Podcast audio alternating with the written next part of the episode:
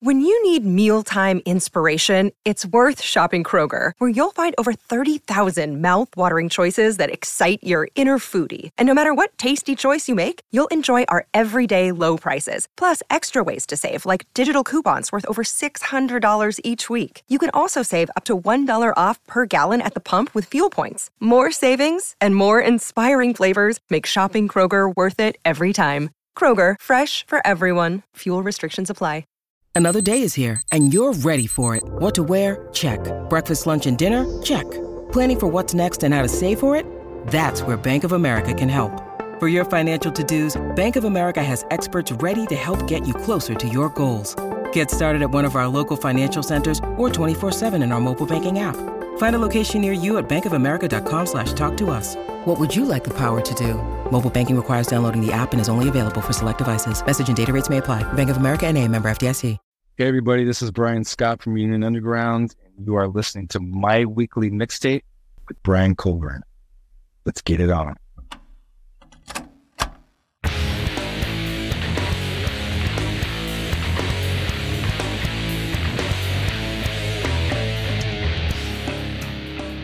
Welcome to My Weekly Mixtape, a podcast that takes the classic mixtape approach to building a modern playlist. I'm your host, Brian Colburn. Tonight, I'm thankful to be joined by Bryan Scott, lead vocalist for Union Underground. Brian, thank you so much for joining me on My Weekly Mixtape, man. Brian, great to be with you, man. Thank you. Well, I'd like to start by asking you the same question I ask all of my first time guests, and that is what does the word mixtape mean to you? Uh, I actually, you know, so the word mixtape, I actually have a, a very painful childhood experience Oh, no. with the word mixtape. So this was probably uh, seventh grade. Okay. I remember on Fridays, you could always send flowers or some kind of card or something to like a someone you're interested in, right? You know, like kind of a secret admirer Friday thing, right? So I remember being interested in this one girl, of course, that did not notice me as the world works, right?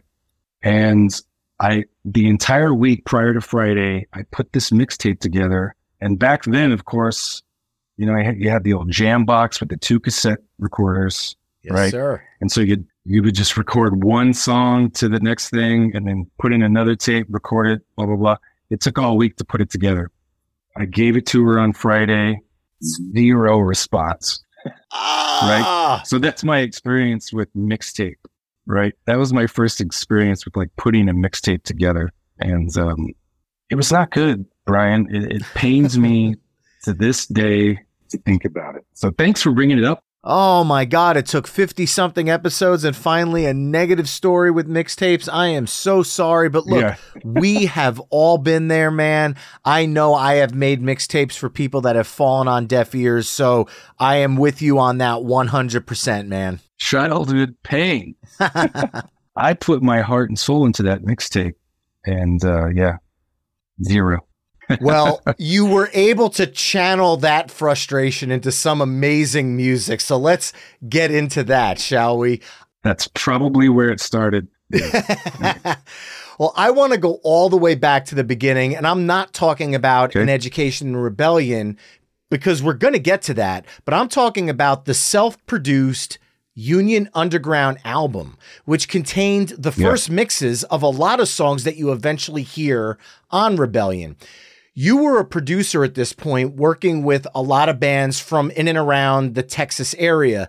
Did working with various artists and different bands who all had their own different sounds help you decide on the direction that Union Underground was going to go when you were first writing these tunes?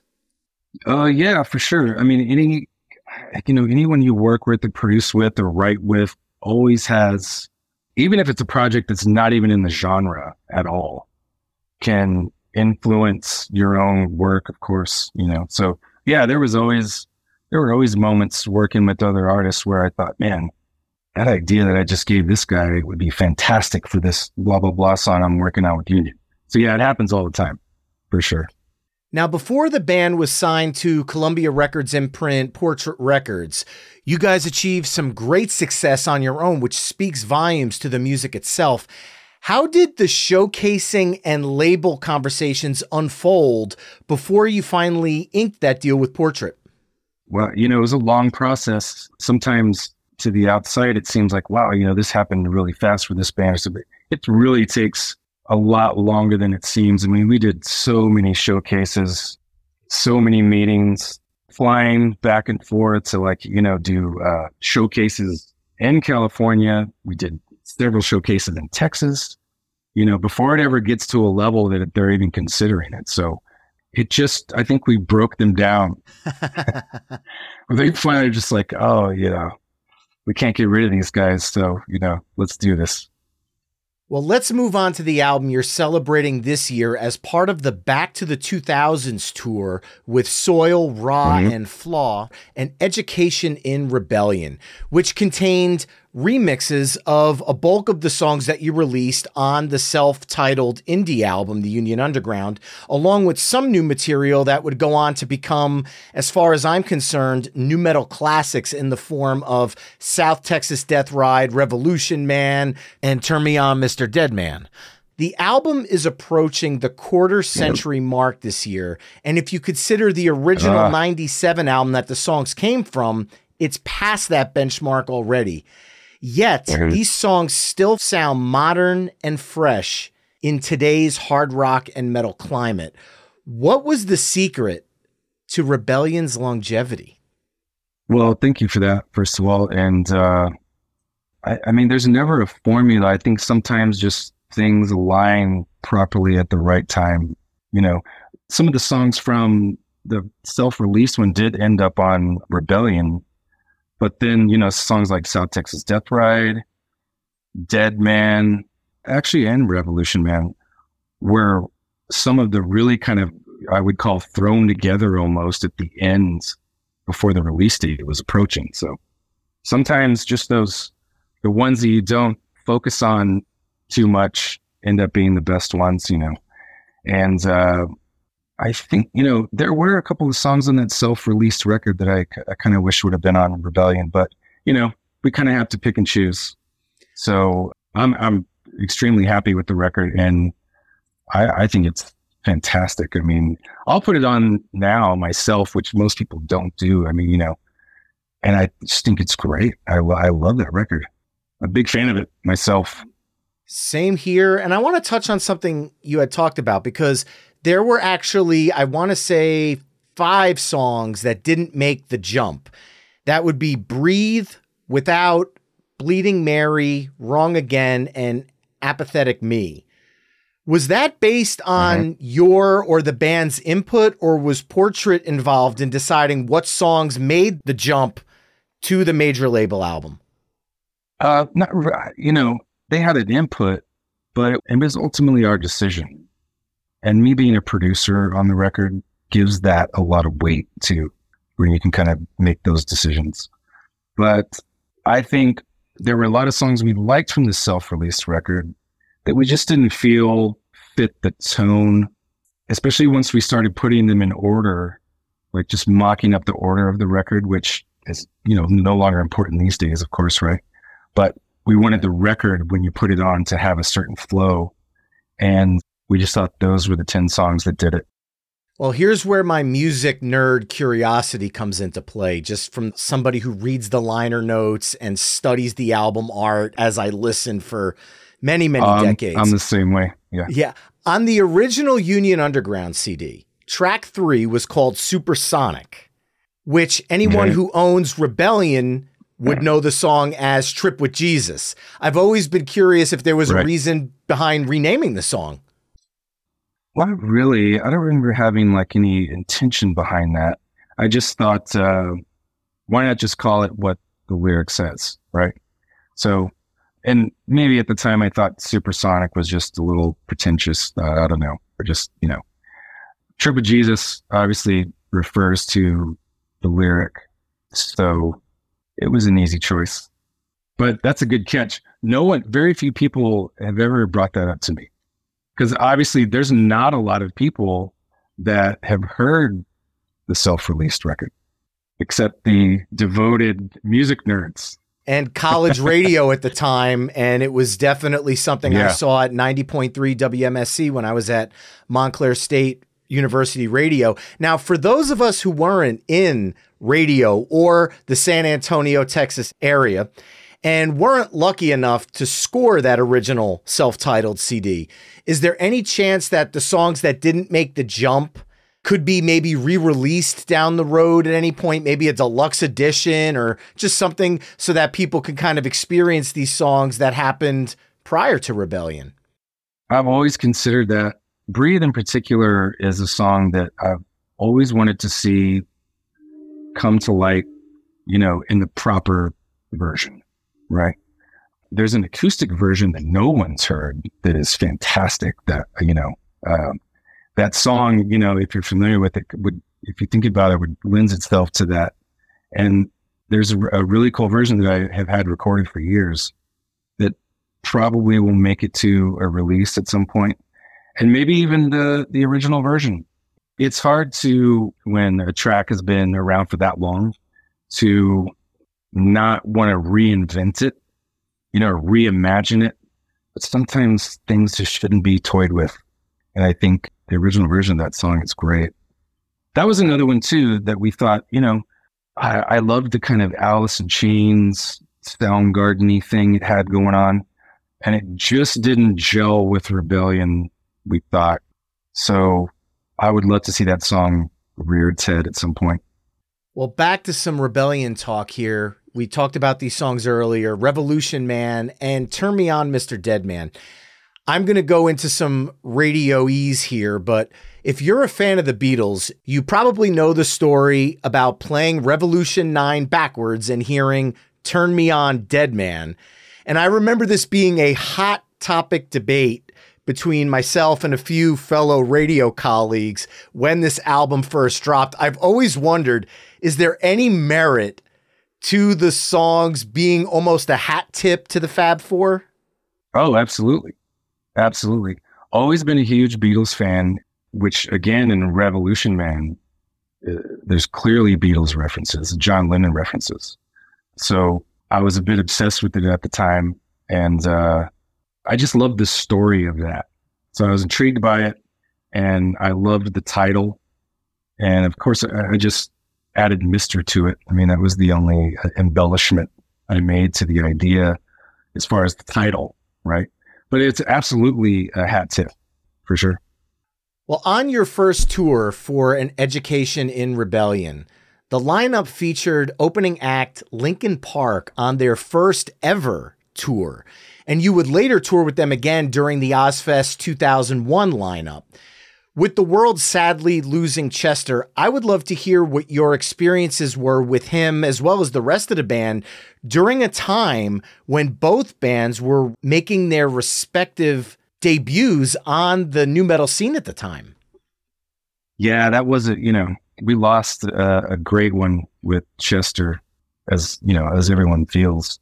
And uh, what's funny is to hear you say opening bands Linkin Park because when was the last time you heard that? I mean, you know, it, very shortly after that run, they, they never opened for anyone ever again, and rightfully so, right?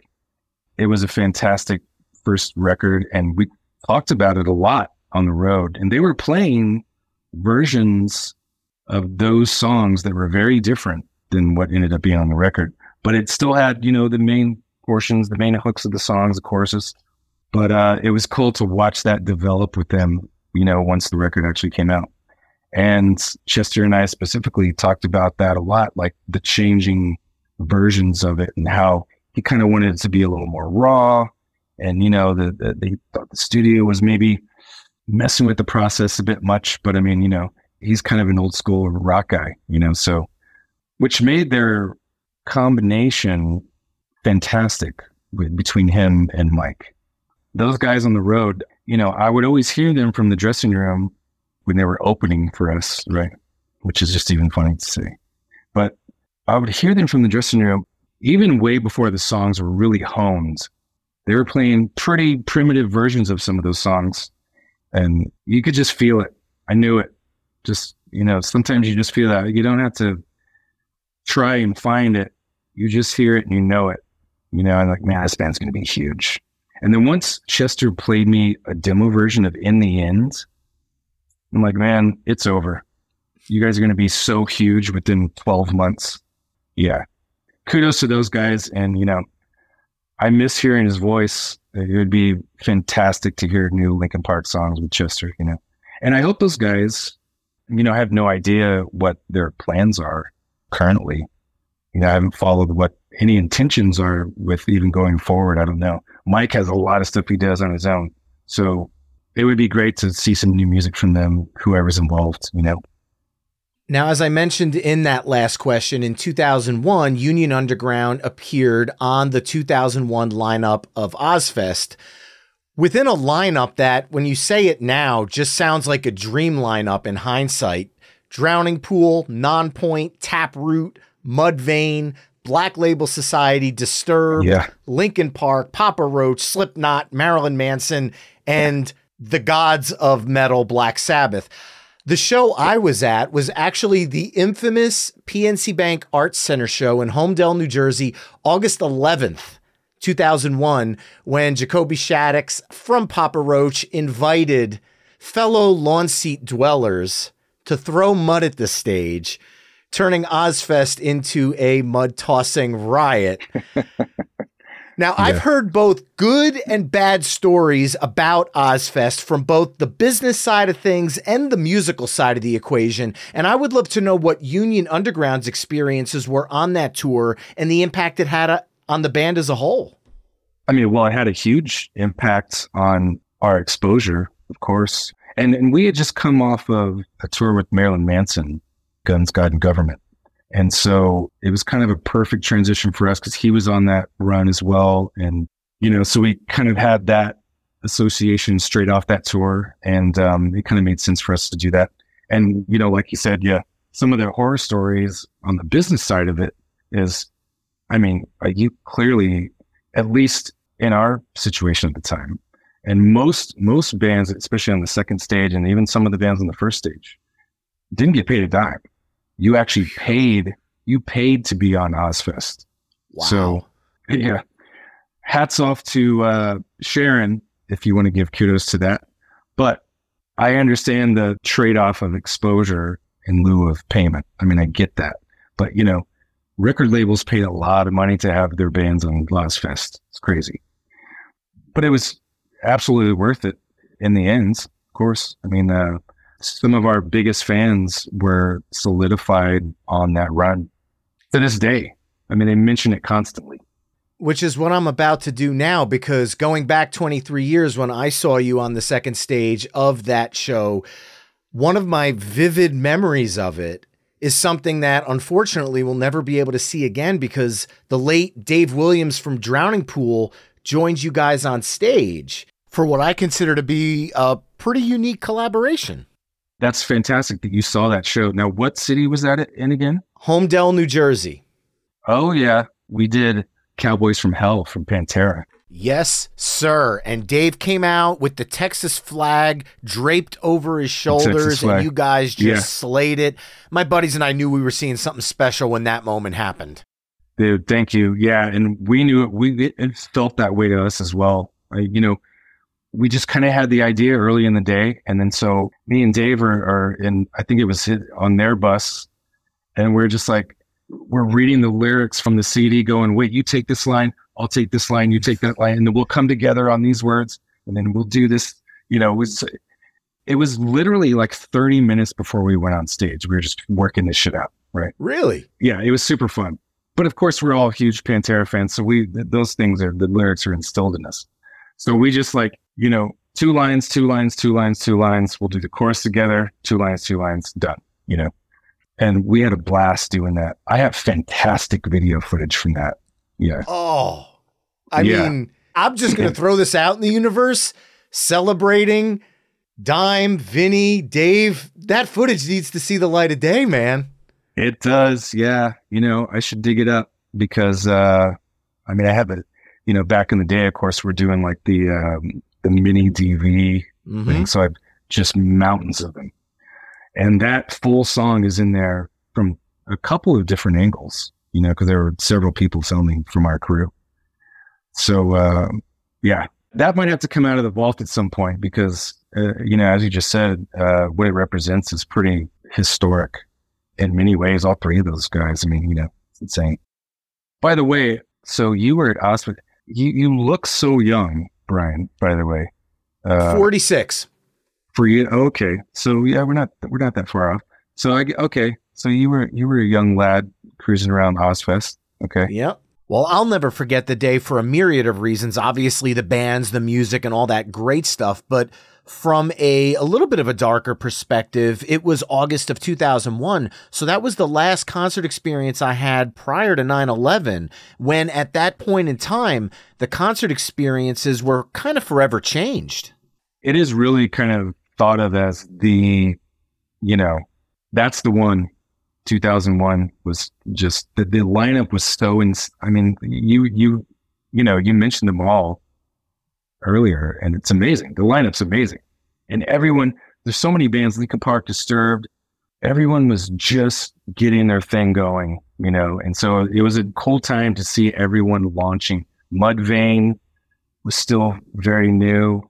You know Union it, it was just it was fantastic to see everyone launching their thing and all doing it together. It was killer. Yeah, we knew we were witnessing history on many levels that day when we were watching bands. And, you know, yeah.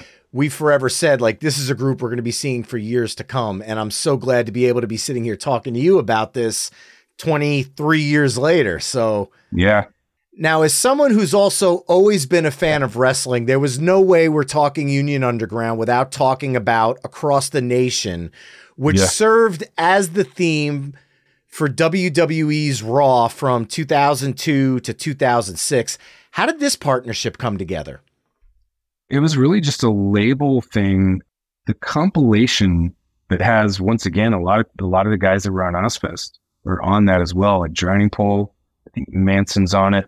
Disturbed has a song on that compilation as well. Mm-hmm it was just uh, i believe it was a sony music release and then you know we just got lucky enough to be involved in it through that connection.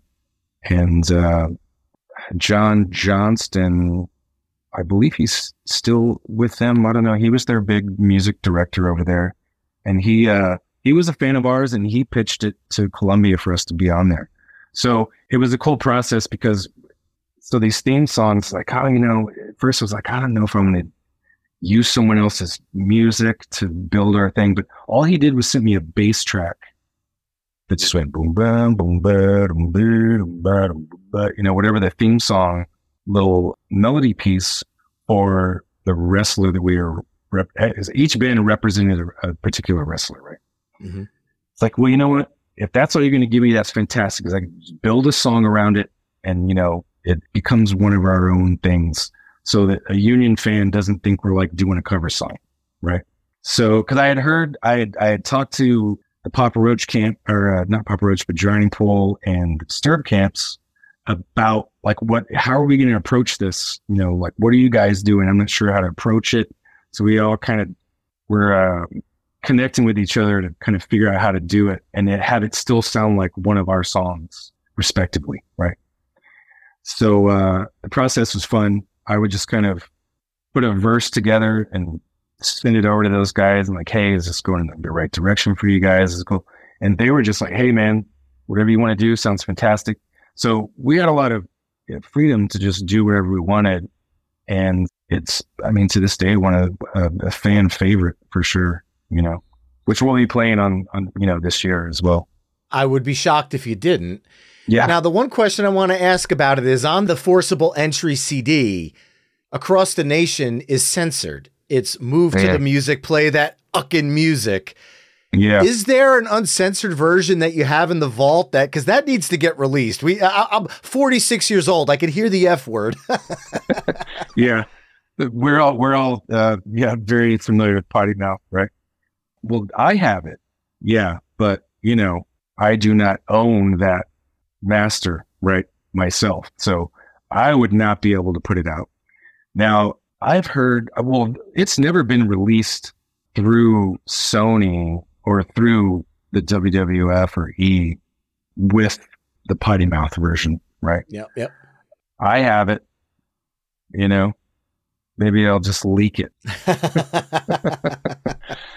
but uh, I don't think it's ever technically been even online. I mean, I anytime I hear a clip of that song in someone's TikTok or just any kind of silliness, it's always the censored version. I don't think anyone has access to it. Ah. Well, I have it. I have it in the vault. Yeah.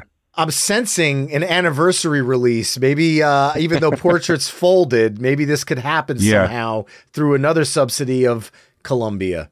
Yeah, who knows? You never know. Hello, Pantheon podcast listeners. Christian Swain here to tell you more about my experience with Raycon earbuds. Our family now has three pairs of Raycon earbuds around the house, and my wife just grabbed a pair of the Headphone Pros to replace some headphones from a company that was double the price. And yes, she loves them. Now, if you haven't pulled the trigger on a pair of Raycons, or even if you have, but you're in the market for another pair because they're just that good, well, now is the time to check them out because they just launched their upgraded model of the best selling everyday earbuds. With Raycon's upgraded everyday earbuds, now you also get active noise cancellation, ergonomic design, and multi point connectivity that lets you pair with two devices at once. New quick charge function, three customizable sound styles, plus awareness mode. Available in a variety of vibrant new colors to complement any and all skin tones. I even have a pair of earbuds in a cool green color. I have tried just about every earbud known to humankind, and these Raycons are fantastic. Seriously, if you've been wanting to check out Raycons, there truly is no better time. You're going to ask yourself why you didn't check them out sooner, and Raycon offers a 30-day happiness guarantee. So, what are you waiting for? Go to buyraycon.com slash Pantheon today to get 20% off your Raycon order, plus free shipping. That's right, you'll get 20% off and free shipping at buyraycon.com slash Pantheon. Buyraycon.com slash Pantheon. Hey folks, Stefan Shirazi and Renee Richardson here from the Metallica Report. And we are proud members of the Pantheon podcast family, where the best of music and podcasts unite. We've got something pretty cool for you. We're giving away an exclusive Metallica merch package worth over $250. That's a whole lot of scary guys, skulls, M72, and other sought after Metallica swag.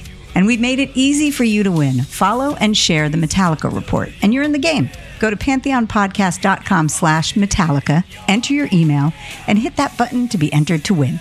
And just like that, you're eligible for our monthly exclusive Metallica merch package. And guess what, rockers? You can enter every month. So just do it. And while we love our global brothers and sisters, the lawyers won't let us ship outside the U.S. Now, in Education in Rebellion was such a monster album. And then obviously we talked about Across the Nation becoming synonymous in both Union Underground's world as well as to WWE fans.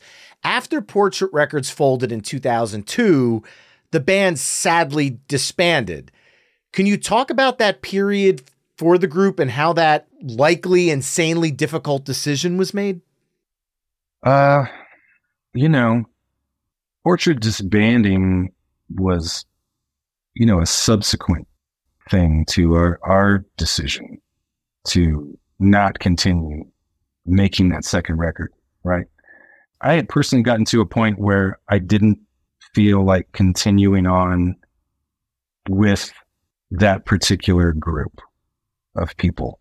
And not only just the band, just the group of people that I had chosen to my, surround myself with. And it just didn't, uh, it wasn't working out like I thought. You know what I mean? I, I always had the intentions of revisiting it, but with a different camp. And it just took a bit longer than I thought. right. But I've been doing a lot of other things. I mean, uh, Cult to Follow is a band that I, I've been focusing on for years. So I hadn't even planned on revisiting the Union Underground thing until the last few years. And I'm much happier now, even. I mean, I had really gotten to a point where I thought, you know what? I'm never even going to just bring it up again. I'm just, that's a part of my history. I'm not going to write any more Union Underground songs. I'm not even going to like entertain the idea of doing demos. You know, I'm just kind of done. But as you, as you move along, I was writing things for Cult to Follow.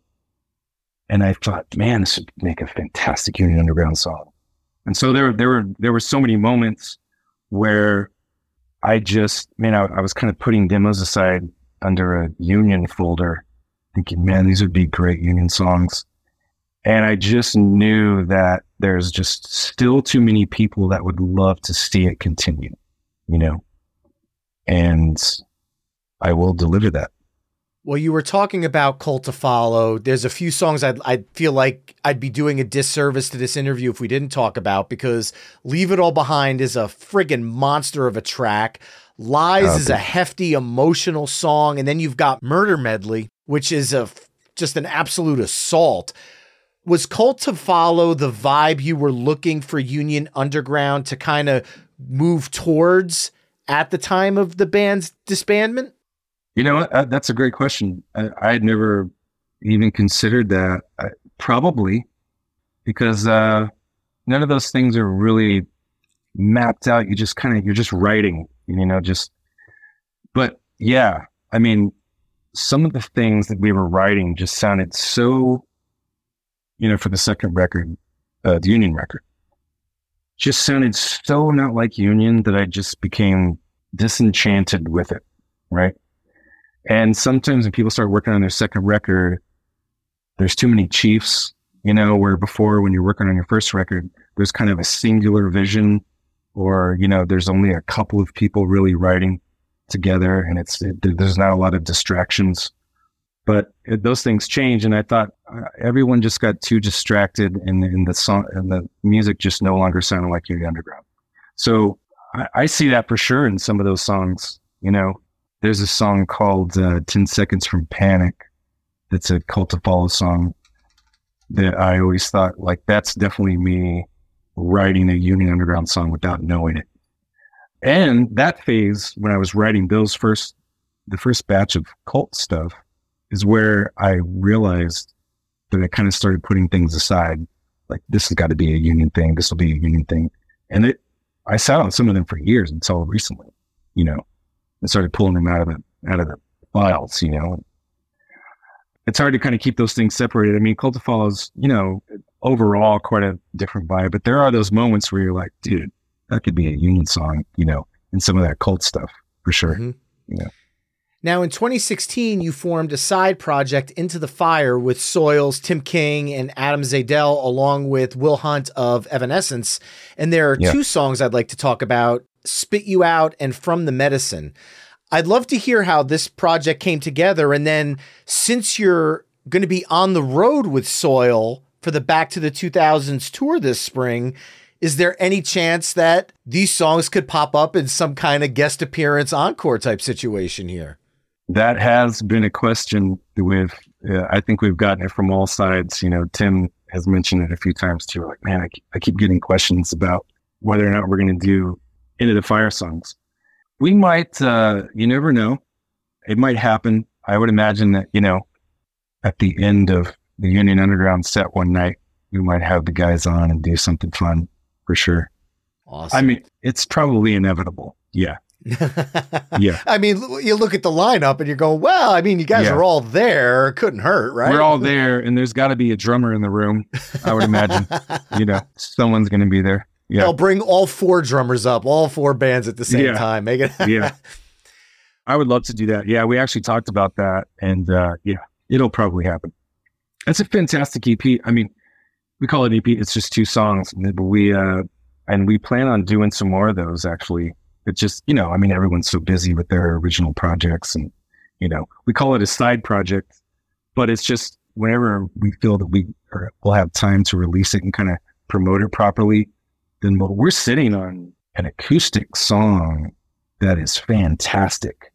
And we've been sitting on it for a few years now. And that will definitely see the light of day because it has to. So, you know, it's just all about timing. You know, there's a lot of moving parts, you know, with everyone's projects. Of course, of course.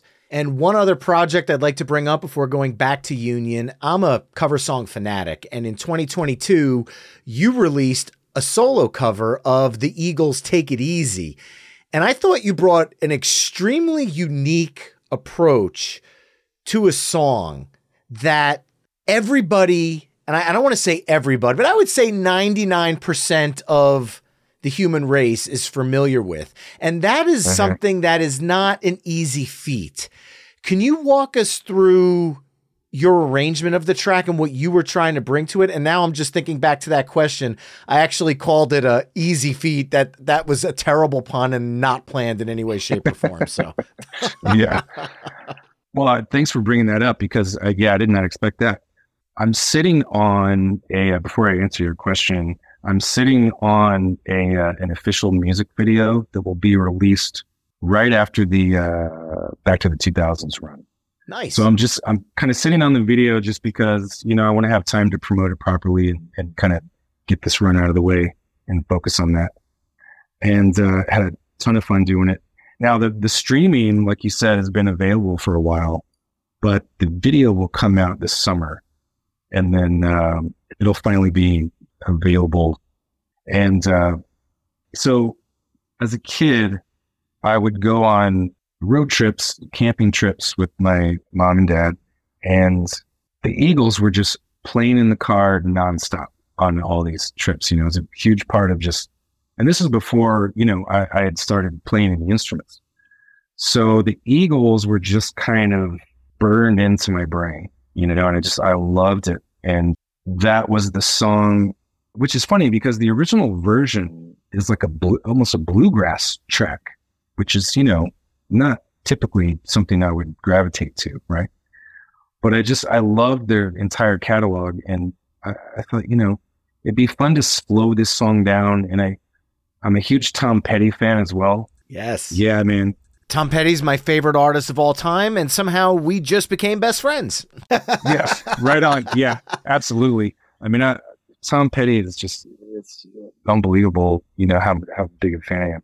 So it was one of those. I wanted to kind of take that fast paced kind of bluegrass vibe, slow it way down, like to a Tom Petty kind of road trip tempo. Is was my whole intention there, and, that, and that's really how I approach it. Like if Tom Petty covered this song, what would be the tempo and feel? And so that's kind of how I got to that point with that song. Amazing. And um, I had a, it's such a blast doing it. And there's a lot of family memories and, and childhood memories attached to it, which was the reason for me choosing it. And I knew that, and probably not a, peop a lot of people have heard of it because I really haven't promoted it. I mean, it's available on streaming, but I haven't really talked about it much. So when the video comes out, I know it's a little strange for people, right? Even though these days, I mean, you can do a million different things. I mean, there's so much content, but it is a little strange for people to hear that, you know, it's like, wait, is this guy going to do like a country rock record next or what's happening? You know, so it can be a little odd for people, I would imagine, but you know, whatever. I mean, I, I just have a, I had a fa- fantastic time recording it. I think it came out fantastic. And now I have to ask is this part of a larger project that you're planning to do down the road at some point? Yeah, I will. Like, so the Bryan Scott stuff, you know, I will reserve for things like, you know, cover songs like that one. I even have some instrumentals that I would like to release under the Bryan Scott name and use that more for like, because if I just sit down and just wrote a song naturally, it's going to sound like a Cult to Follow song. So, I, I mean, you know, I would just release or Union, right? So I would just release my kind of natural things under those two brands. But the things that are kind of out of my norm, like the Take It Easy song, I will reserve for my solo releases because eh, there would be no reason to release a Cult Follow sounding song under Bryan Scott. Right. You know what I mean? So Of course. I'll reserve, and, and like I said, I have a few instrumentals that I would really like to see be released for sure. 'Cause At heart, I'm a guitar player. So I have a lot of pieces that I've recorded over the years that I would like to release that have no vocals. Be very interested to hear that. Now, while we're talking about new music, over the last few years, there's been rumblings of new songs from the Union Underground, and one track has also debuted live. So, with that, is there a chance that there's new studio tracks from Union Underground coming our way? Yep. Now, even, you know, even though Back to the 2000s has that theme to it, right? Right. We're still going to play a couple of songs that will be on the new record. Faith Collapsing is a song that we're playing live now that will probably be on the record. That's the one that there was a clip online for a bit. Um, False Caterpillars will 100% be a single from the new record, but no one's heard that. I mean, no one's heard it outside of the camp. Right. I'm not, not going to play that live yet because just kind of, of the obvious reasons. I mean, there'll be, probably be too much time between, you know, because I mean, everyone just records everything and shows, right? So I, I don't want a new unreleased song floating around too long before it's released, you know, just for the obvious reasons. So we won't be playing that song, but we will be playing a song called Faith Collapsing, which is also a track that will probably be on the new record. Well, we've been talking about it a lot tonight. Union Underground is back on the road this March for the Back to the 2000s tour with Soil, Ra, and Flaw. Can you talk about how this specific lineup came together? We've talked about what fans are going to be able to expect at these shows, but the first leg is in the month of March. Is there any additional legs that are going to be coming down the road throughout 2024? We are putting together a second leg. I can't say much about it yet because okay. it's it's all in the works. So, um, what month and and what kind of part of the year is still up in the air a bit. There's also, speaking of soil and union, there are hints of uh, a little UK ness this year. So can't say much about that yet, but that is uh, in the works as well. So, and that's all in 2024. So, I mean, we'll have to do a second run of this. Now, whether or not all the bands will be involved, I'm not sure yet. Depends on everyone's schedules. I would hope so because everyone's very excited about this lineup. I mean, uh, the response with having Ra and the Flaw guys on has been huge. Ra, to be honest, I was not that familiar with them before we started putting this together. And I kind of went back and revisited some of their stuff, and they're, they're fantastic. And their new stuff is really good as well. Yeah. yeah. So that's going to be cool to see those guys, you know, be able to perform their newer stuff. I'm really looking forward to it. And hopefully some of these guys will be available for leg two as well. And then the big question is there a guesstimated date for the follow up to an education in rebellion? Oh God, I I could never commit to that. I've been hinting at it for a long time, you know. Uh, no, I mean, not an official date. And also, too, because I'm not sure how how I want to go about releasing it. I mean, things have changed so much, you know, in the last few years about just how people consume music. And, you know, I'm not completely convinced that I want to put out a full album or if I just want to concentrate on single releases and then eventually have a compilation thing or have an EP at first. I'm not really sure. That's all up in the air. I mean, that doesn't affect the writing process, obviously, but it does affect the length of time prior to a release. So we'll see. It's been in the works. So, but it's finally coming to fruition, all of the intentions the last few years. And I, I am guilty of promising dates before they're realistic. you know. Well, Bryan, this has been an absolute pleasure. I'm looking forward to catching the tour when you guys swing through New Jersey in March, so we'll be sure to catch up there. Thank you so yes, much for joining me on my weekly mixtape. Thank you. Thanks for having me. To those listening, all the songs we've discussed today, I'm embedding in a playlist over at myweeklymixtape.com. While you're there, be sure to check out the full catalog of My Weekly Mixtape episodes. And if you like what you're hearing on the show, you can help me out by either telling a friend, leaving the show a five star review wherever you're tuning in, or becoming a Patreon mixtaper at patreon.com forward slash My Weekly Mixtape. That's all for this week. Thanks again for listening, and until next time, enjoy the tunes.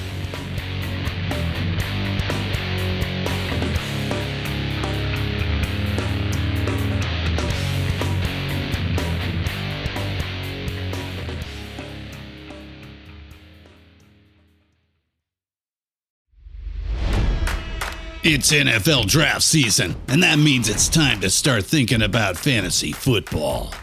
FantasyPoints.com features industry leading experts and prognosticators using proprietary hand charted data to help you score more fantasy points. FantasyPoints.com is the place to go for whatever kind of fantasy football you play. Whether you play fantasy football, daily fantasy sports, or do a little bit of everything, Fantasy Points has the meticulously researched content to guide you to victory. And why wait for the fall? Fantasy Points also covers the new spring football league, the UFL. Join the guru, John Hansen, Scott Barrett, Joe Dolan, and other massive names in the fantasy football universe with an exclusive offer. Use code Pantheon for 15% off any fantasy points package, including the all in package, with access to every article, tool, and data nugget that Fantasy Points has to offer. That's fantasypoints.com and code Pantheon for 15% off at Fantasy Points. Fantasypoints.com, code Pantheon. Score more fantasy points.